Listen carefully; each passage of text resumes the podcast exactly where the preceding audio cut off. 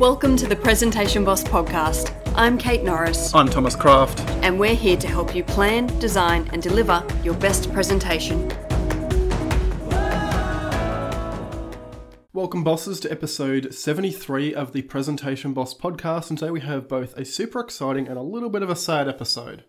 When we first decided that we would do speech breakdowns as part of this podcast, I remember the very first speech I added to our spreadsheet was the one that we're going to do today. The reason being, it is probably my favorite talk of all time anywhere. And I think we've wanted to do it earlier, but I was always like, no, we have to like wait until the opportune moment until we're like really good at this whole podcasting thing, and we're doing it today. So today we're breaking down the most watched TED Talk of all time by Sir Ken Robinson. Now, this TED Talk on the TED website has more than 66 million views.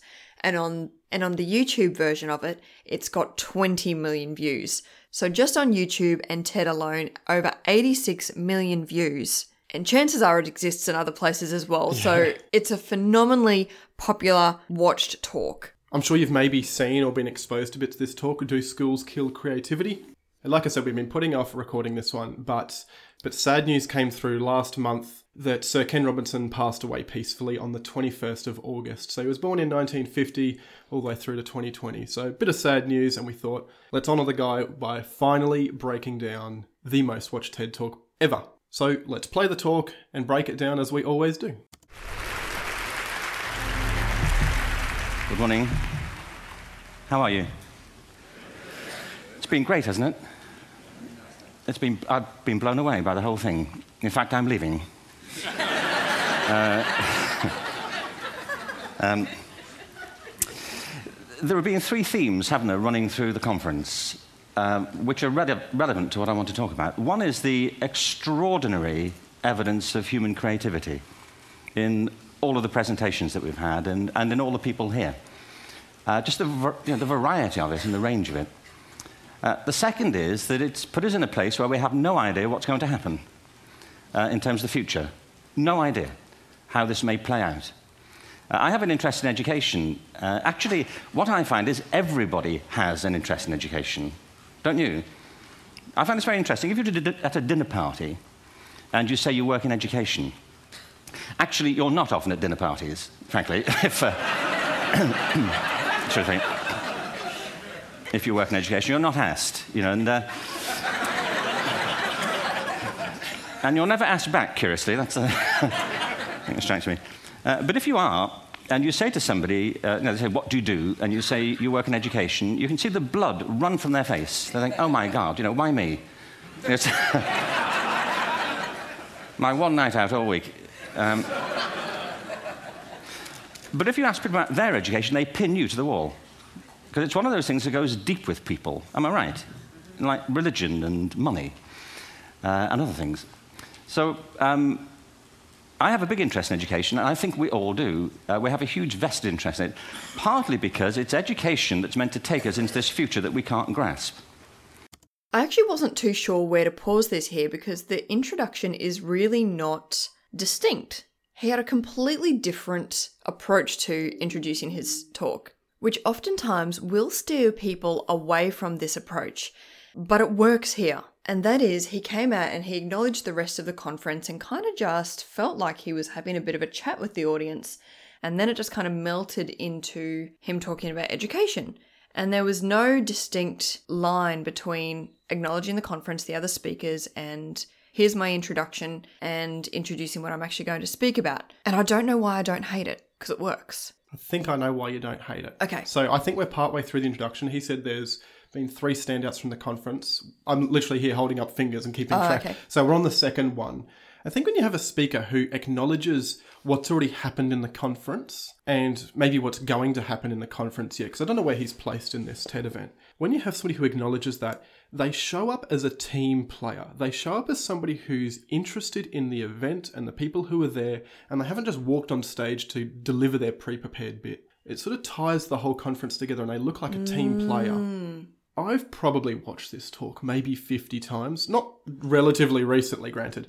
And I think it is the sign of a brilliant speaker to be able to meld that acknowledgement of what's already happened in the conference into the talk because we, we're talking about, he's obviously going to talk about education and he's talking about the future that, that we don't know and he's melding you know what we've seen this future we don't know into education's going to take take us there i think it's clever and like you say it does melt it does all come together there's no clear line but i don't think that's a bad thing because he does it so well Yeah, it's definitely not a bad thing.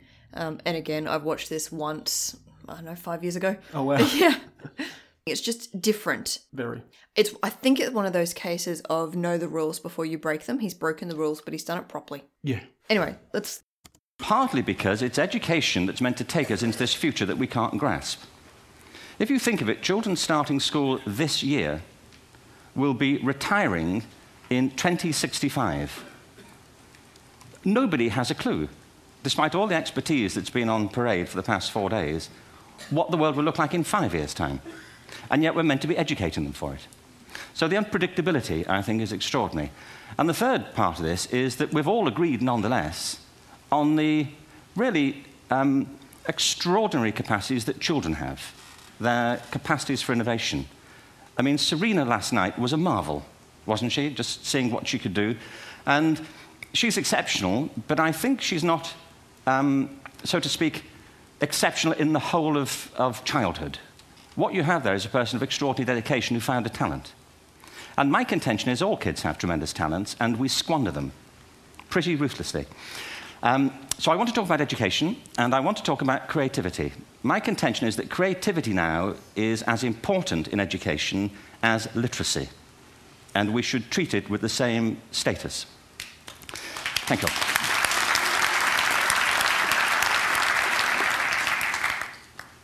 Every time I listen to this talk, I'm reminded of this at the same time, and it's the amount that he says, um. He has thinking noises in his speech way more than the usual sort of TED talker would. it irritates me so hard. Really? Oh yeah. I can understand why. Like, it's distinct from other talks of a TED professional nature. It's interesting to me, though, that this occurs in the most watched TED talk that if the content is good and the delivery is engaging otherwise, that a few ums, ahs, maybe even awkward pauses won't detract a huge amount unless you're specifically sort of listening for them. I don't disagree, but I definitely notice it. Like it does niggle me, but it doesn't stop me watching. Doesn't stop me wanting to watch. That's for sure. That was it, by the way. Thank you very much. so, 15 minutes left. well, I was born. No, the. Um, I had a great story recently. Uh, I love telling it of a little girl who was uh, in a drawing lesson. She was six, and she was at the back drawing, and the, the teacher said this little girl hardly ever paid attention. And in this drawing lesson, she did. And uh, the teacher was fascinated. She went over to her and she said, What are you drawing? And the girl said, I'm drawing a picture of God. And the teacher said, But nobody knows what God looks like. And the girl said, They will in a minute.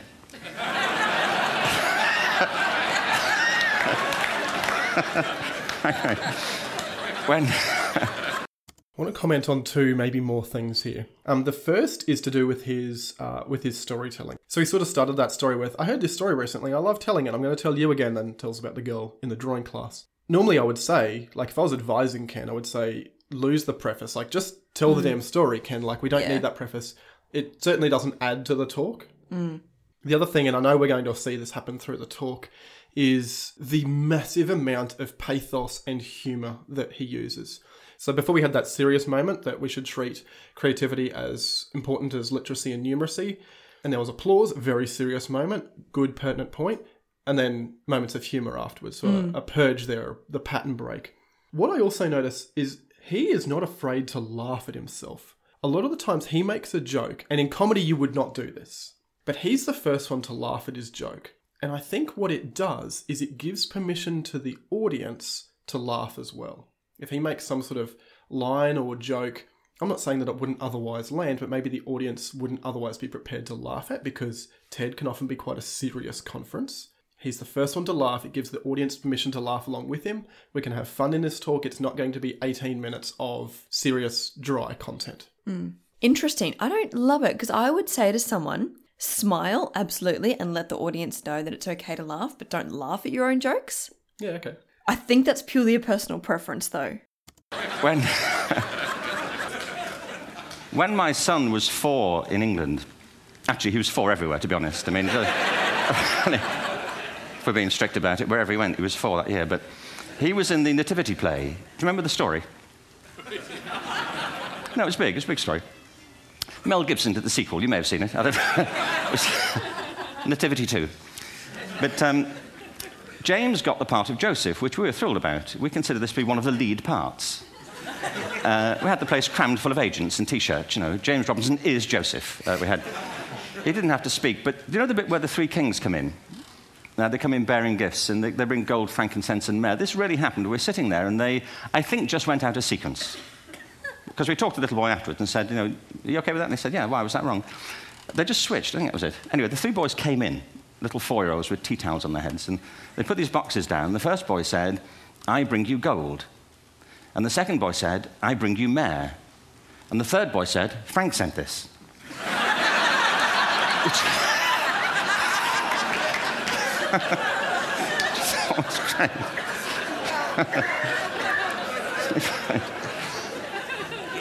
what these things have in common is, is that kids will take a chance.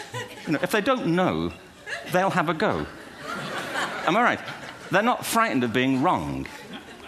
Now, I don't mean to say that being wrong is the same thing as being creative. What we do know is if you're not prepared to be wrong, you'll never come up with anything original. If you're not prepared to be wrong, I think one of the strengths of this talk is the storytelling and the humorous storytelling at that. The clever part is it's not just stories and humor for the sake of being funny. Every time he tells a story, he does it particularly well. I think he does a really good job of including only the details that are required. So in that we heard mm-hmm. the three boys that walked in, three four-year-old boys with tea towels on their head. We could probably picture that like really amateur level um, nativity scene play without sort of seeing too much detail, right? Well, in my head, I had kind of the school hall, and I, it doesn't matter what the school hall actually looked mm. like, but I could create the scene around all of that. Yeah. And then he pulled the message out of it, told the story, and then kids are not afraid to be wrong. So he's telling stories with a distinct purpose to deliver a distinct message to carry the presentation forward. If you're not prepared to be wrong, and by the time they get to be adults, most kids have lost that capacity. Uh, they have become frightened of being wrong. And we run our companies this, by the way. We stigmatize mistakes. And we're now running national education systems where mistakes are the worst thing you can make. And the result is that we are educating people out of their creative capacities. Picasso once said this. He said that all children are born artists. The problem is to remain an artist as we grow up. I believe this passionately that we don't grow into creativity, we grow out of it. Or rather, we get educated out of it. So, why is this? Um, uh, I lived in Stratford on Avon uh, until about five years ago. In fact, we moved from Stratford to Los Angeles. So you can imagine what a seamless transition you know, this was from LA. Actually, we lived in a place called Snitterfield, uh, just outside Stratford, which is where Shakespeare's father was born. Are you struck by a new thought? I was. You don't think of Shakespeare having a father, do you? Do you? Because you don't think of Shakespeare being a child, do you? Shakespeare being seven. I never thought of it. I mean, he was seven at some point. He was in somebody's English class, wasn't he? Do you understand? really? How annoying would that be? You know?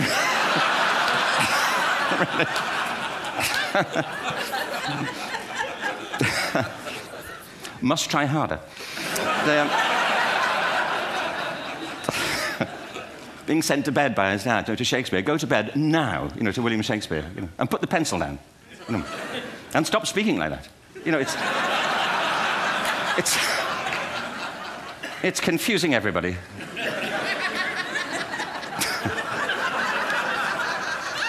anyway.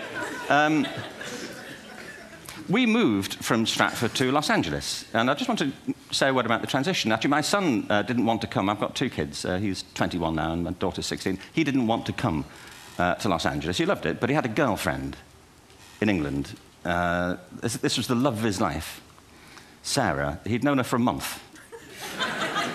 Mind you, they'd had their fourth anniversary because it's a long time when you're 16. Anyway, he was really upset on the plane. He said, I'll never find another girl like Sarah. And we were rather pleased about that, frankly, because she was.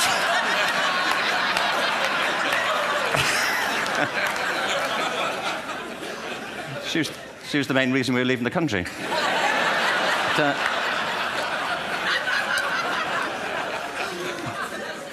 But something strikes you when you move to America and when you travel around the world. Every education system on earth has the same hierarchy of subjects. Everyone, doesn't matter where you go. You think it would be otherwise, but it isn't. At the top are mathematics and languages, then the humanities, and the bottom are the arts, everywhere on earth. And in pretty much every system, too, there's a hierarchy within the arts. Art and music are normally given a higher status in schools than drama and dance.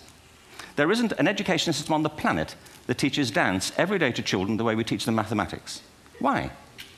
Why not? I think this is rather important. I think maths is very important, but so is dance. Children dance all the time if they're allowed to. We all do. We all have bodies, don't we? Did I miss a meeting? I mean, I think. Truthfully, what happens is, as children grow up, we start to educate them progressively from the waist up. And then we focus on their heads and slightly to one side. If you were to visit education as an alien and say, what's it for? Public education. I think you'd have to conclude, if you look at the output, you know, who really succeeds by this? Who does everything they should? Who gets all the brownie points? You know, who are the winners? I think you'd have to conclude the whole purpose of public education throughout the world is to produce university professors. Isn't it? They're the people who come out the top. And I, I used to be one. So there, you know. but and I like university professors, but you know, we shouldn't hold them up as the, uh, the, the high watermark of all human achievement. They're just a form of life. You know, another form of life. But they're rather curious, and I say this out of affection for them. There's something curious about professors. In my experience, not all of them, but typically, they live in their heads. They live up there and slightly to one side. They're disembodied, you know, in a kind of literal way. You know, they, they look upon their body as a form of transport for their heads you know, it's. Don't they? It's a way of getting their head to meetings.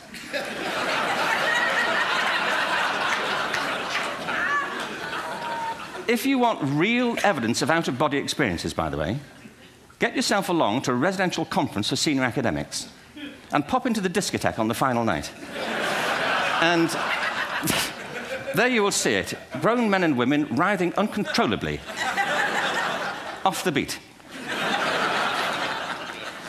waiting to end so they can go home and write a paper about it. now, our education system is predicated on the idea of academic ability. And there's a reason. The whole system was invented around the world. There were no public systems of education really before the 19th century. They all came into being to meet the needs of industrialism. So the hierarchy is rooted on two ideas. Number one, that the, the most useful subjects for work are at the top.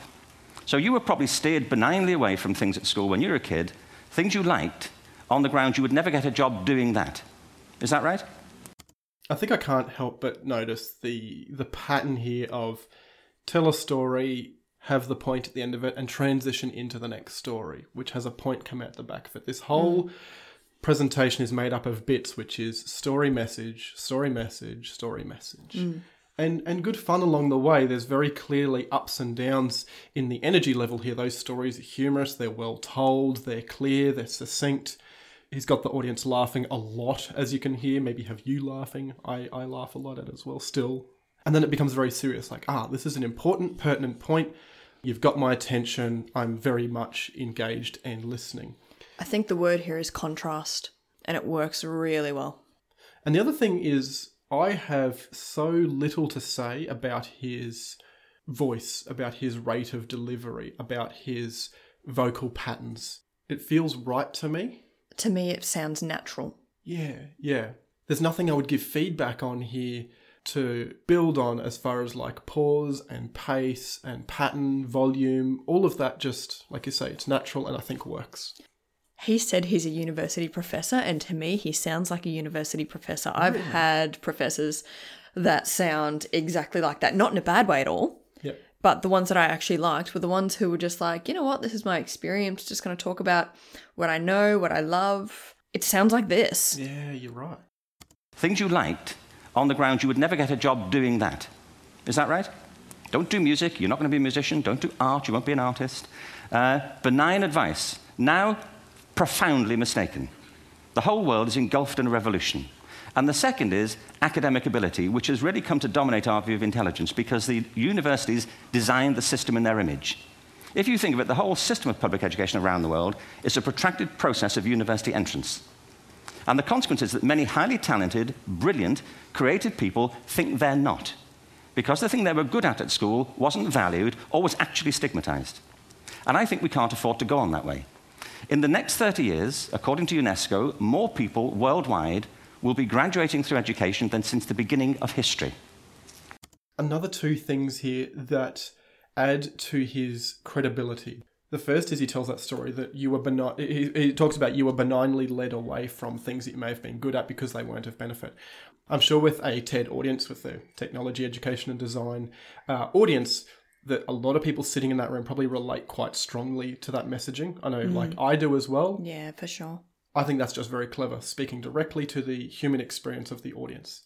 The other thing he said there was more people will be graduating than over all time. Like that's a nice little fact, point of data, bit of research that's just dropped in there. Like it's not it's not overwhelming, but he's just picked that one statistic that clearly demonstrates his point mm. without being at all overwhelming with numbers and data. We'll be graduating through education than since the beginning of history. More people. And it's the combination of all the things we've talked about technology and its transformational effect on work, and demography and the huge explosion in population. Suddenly, degrees aren't worth anything. Isn't that true? When I was a student, if you had a degree, you had a job. If you didn't have a job, it's because you didn't want one. And I didn't want one, frankly. So, um, but now, kids without, with degrees are often heading home uh, to carry on playing video games because you need an MA, where the previous job required a BA, and now you need a PhD for the other. It's a process of academic inflation, and it indicates the whole structure of education is shifting beneath our feet. We need to radically rethink our view of intelligence. We know three things about intelligence. One, it's diverse. We think about the world in all the ways that we experience it. We think visually, we think in sound, we think kinesthetically, uh, we think in abstract terms, we think in movement. Secondly, intelligence is dynamic. If you look at the interactions of a human brain, as we heard yesterday from a number of presentations, intelligence is wonderfully interactive. The brain isn't divided into compartments.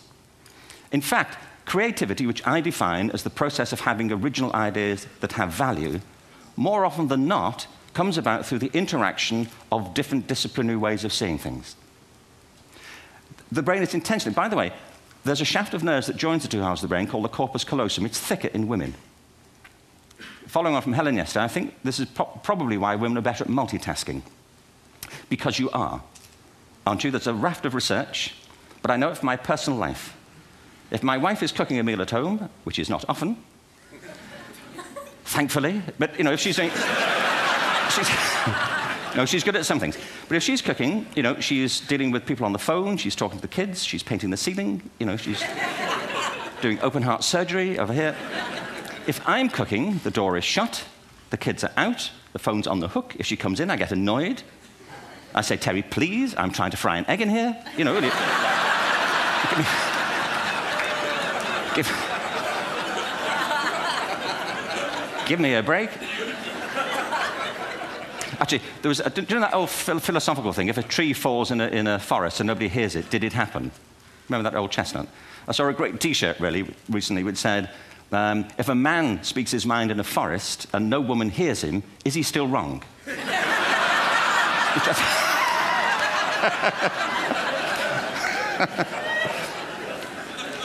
and the third thing about intelligence is it's distinct.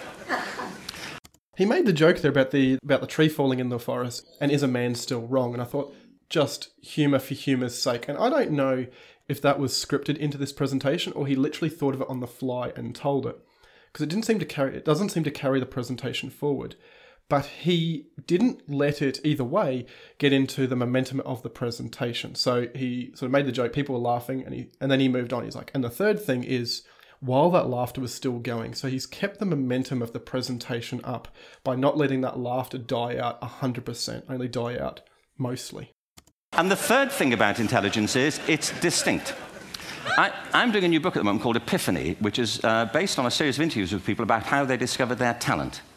I'm fascinated by how people got to be there. Uh, it's really prompted by a conversation I had with a wonderful woman who may, most people have never heard of. She's called Gillian Lynne. Have you heard of her? Some have. She's a choreographer, and everybody knows her work. She did Cats and Phantom of the Opera. She's wonderful. I used to be on the board of the Royal Ballet in England, as you can see. And uh, anyway, Jill and I had lunch one day. I said, How'd you get to be a dancer? And she said it was interesting. When she was at school, she was really hopeless. And the school in the 30s wrote to her parents and said, We think Gillian has a learning disorder. She couldn't concentrate, she was fidgeting. I think now they'd say she had ADHD. Wouldn't you? But this was the 1930s, and ADHD hadn't been invented, you know, at this point, so it wasn't an available condition. You know, people, people, people weren't aware they could have that. Anyway, she sent, went to see this, um, this specialist. So this oak panelled room, and, and, she was there with, uh, with her mother, and she was led and sat on this uh, chair at the end, and she sat on her hands for 20 minutes while this man talked to her mother about all the problems Gillian was having at school. And at the end of it, um, because she was disturbing people, her homework was always late and so on, little kid of eight, in the end, uh, the, uh, the doctor went and sat next to Gillian and said, Gillian, I've listened to all these things that your mother's told me. I need to speak to her privately. So she said, he, he, said, wait here, we'll be back. We won't be very long. And, and, uh, and they went and left her. But as they went out of the room, he turned on the radio that was sitting on his desk. And when they got out of the room, he said to her mother, just stand and watch her. And um, the minute they left the room, she said she was on her feet, moving to the music. And they watched for a few minutes, and he turned to her mother, and he said, you know, Mrs. Lynne, Gillian isn't sick. She's a dancer. Take her to a dance school. I said, what happened? said she did. I can't tell you how wonderful it was. We walked in this room, and it was full of people like me people who couldn't sit still, people who had to move to think, who had to move to think. They did ballet, they did tap, they did jazz, they did modern, they did contemporary. She was eventually auditioned for the Royal Ballet School. She became a soloist. She had a wonderful career at the Royal Ballet. She eventually graduated from the Royal Ballet School, found, found her own company, the Gillian Dance Company, met Andrew Lloyd Webber. She's been responsible for some of the most successful musical theatre productions in history. She's given pleasure to millions, and she's a multimillionaire. Somebody else might have put her on medication and told her to calm down. now, I think.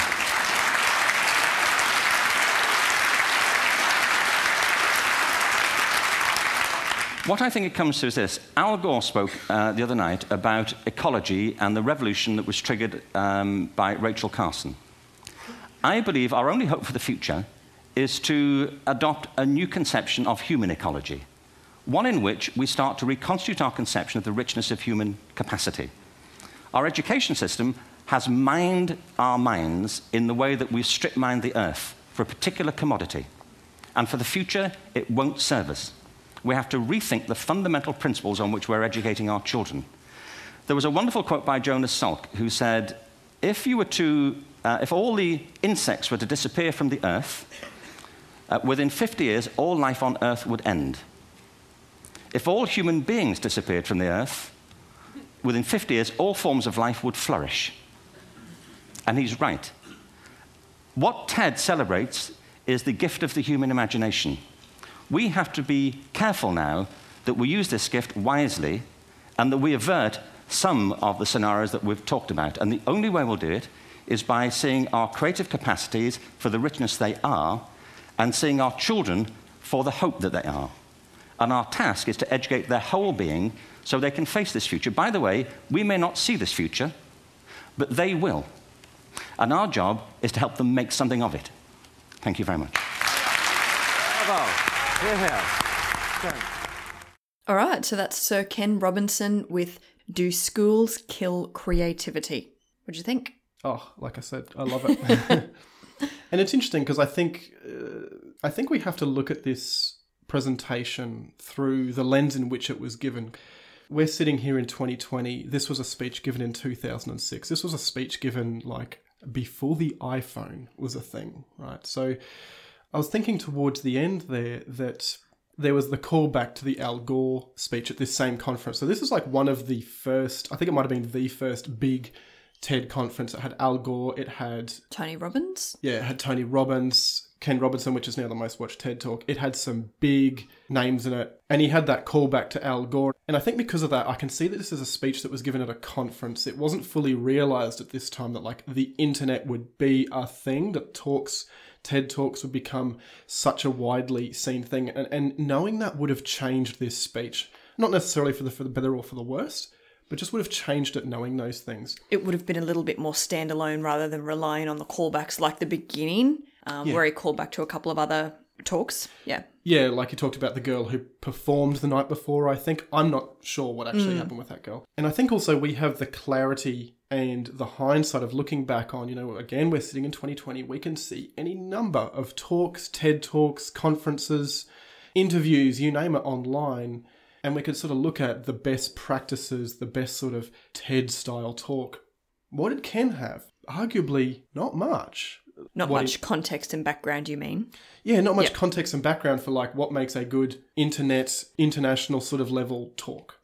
So I think that it, it raises the question in me, and I want to ask it of you, Kate. Why do you think this is the most watched TED Talk? I think it's because it resonates. I think the content resonates with people really, really hard. And I saw you nodding at that bit of like, um, you know, you'll never get a job doing that. And I think so many people relate to that because a very small amount of people are academically gifted, and everyone else knows that they have talents in other areas that are not necessarily valued as highly. So I think such a massive number of people resonate with the content of this speech, and so many people are like, "Yeah, I wasn't great at maths, and that's actually okay." So I think that's my that might be what it is. I could be wrong there, but I know for me, that's kind of what it is. I went into a very academic area of finance statistics, even though that wasn't my absolute talents, maybe. So for me, this definitely resonated. Um, like I said, I saw you nodding. So that's what I suspect. Yeah, I think it's, shall we say, like a pretty universal message or a pretty universal. I think it speaks to quite a universal human experience.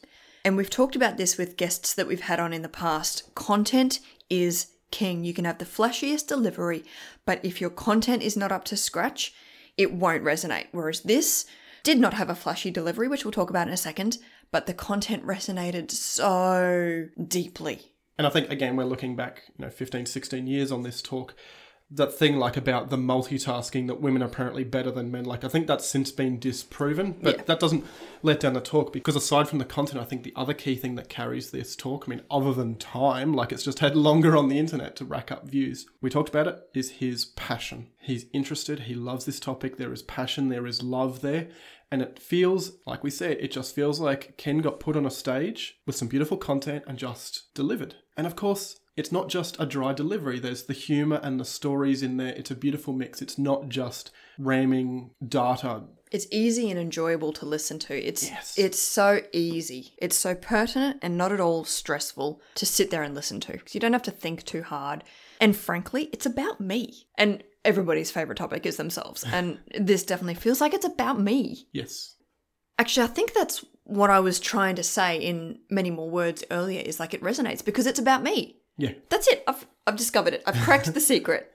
That's why it's so popular. Ken was talking to Kate. Yeah, and everyone who listens to it, and like I said, those people who understand that message and identify with it are probably all sitting there going, It's about me. He's talking about me. Or, and I think maybe is if you're thinking, he's talking about me, I was steered away from my talents, you're now thinking about your kids. And it's like, oh, we have a future ahead of us where this can be changed. And this guy is making sense around how that could be changed towards that creativity and other skills. Yeah, for sure. I think about my daughter who honestly is not physically gifted. Like she's not very good at PE I wonder where she gets that from, Kate. Yeah, but um, she is academically gifted in the languages, the maths, that sort of thing. I mean, she's the daughter of an engineer. so maybe I wasn't really thinking that this is her as much because she is kind of that classic academically minded kind of kid. But then I look at my son, who already is just physical. And I have thought beforehand that I wonder if he's going to struggle when he gets to school because he is so physical. He is so go, go, go. And I think he's going to be that kid that can't sit still. the move to think type. The move to think. And this talk makes me think that's okay. And I just need to find a better way to deal with this. So I imagine that there's a lot of parents in my position just going, hey, my kid's not broken, wrong, strange. Maybe they're just not in that small percentage of kids who are academically minded, all about the maths. Yeah. Like I said, it's all about me. All right, why don't we jump into some analysis, Kate? What was the one message you got from Ken Robinson's talk? I think for me, it is that There is more than one area that you can be gifted in. And it's okay to focus on that area and not force yourself into areas that you're not. That's long, but I think that's definitely what I got out of it. I think the title of the talk, Do Schools Kill Creativity? This presentation is obviously endeavouring to answer that question. And so I think I agree with you that one message is either for me, schools kill creativity, or I think something that's a bit more positive is yes, there are multiple ways to be gifted. So then, the physical, what did we see? Again, we're down the theme of like not breaking the rules, but like normally uh, stage movement is something that is somewhat encouraged. Ken Robinson, I believe, suffered from polio as a kid, so has difficulty walking at all. He has a walking stick on stage, I think. Yeah, and I think he's got leg braces under his trousers as well. Yeah. Every talk you ever see him give, he walks out and he either stands in one location or he leans on a lectern. So as a result, this talk he literally stands in one place. He does not move from his waist down at all. I don't think he even had any gestures that I noticed with his hands. Not really, a couple, but not particularly. But I notice his head moves a lot more than most people. It really swings back and forth, kind of sweeps over the audience.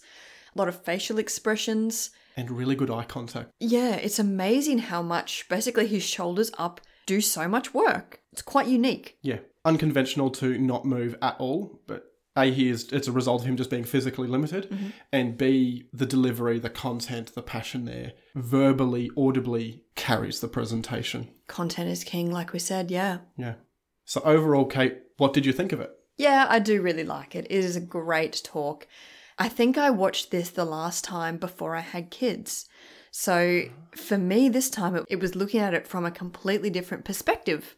And I think I enjoyed it more this time around than the first time that I saw it. Yeah, this is probably my favourite talk ever, especially when we put it in the era in which it's given. There's no PowerPoint, there's no internet. He just stands and delivers some great content. There is so much to learn from watching this talk again. And of course, I, and I know a few listeners out there, are a bit sad to hear the news of his passing. But isn't it great that we still get to watch some of his talks online? And there's plenty of others out there. So I encourage you to go and have a watch of this talk. The link is down in the show notes, as always. And you can search for Ken Robinson online and find some other talks, uh, read his stuff. So rest in peace, Sir Ken Robinson. Thank you very much for listening to this speech breakdown on the Presentation Boss podcast, and we will be back in your ears next week. Thanks for listening to today's show. Head to presentationboss.com.au slash podcast, where you'll find the show notes for this episode, all other episodes, and other free resources. If you've seen a speech you'd like us to break down on the show, flick us the link at podcast at presentationboss.com.au. Most importantly, we rely on you to share the information in this podcast. If you found value in today's episode, please recommend us to a friend. Or we'd love for you to give us a review on iTunes. It helps more people find us. Have a great week. Yeah, like I said, this is one of, if not my favourite talk ever. Uh, and Have you watched it before? wow.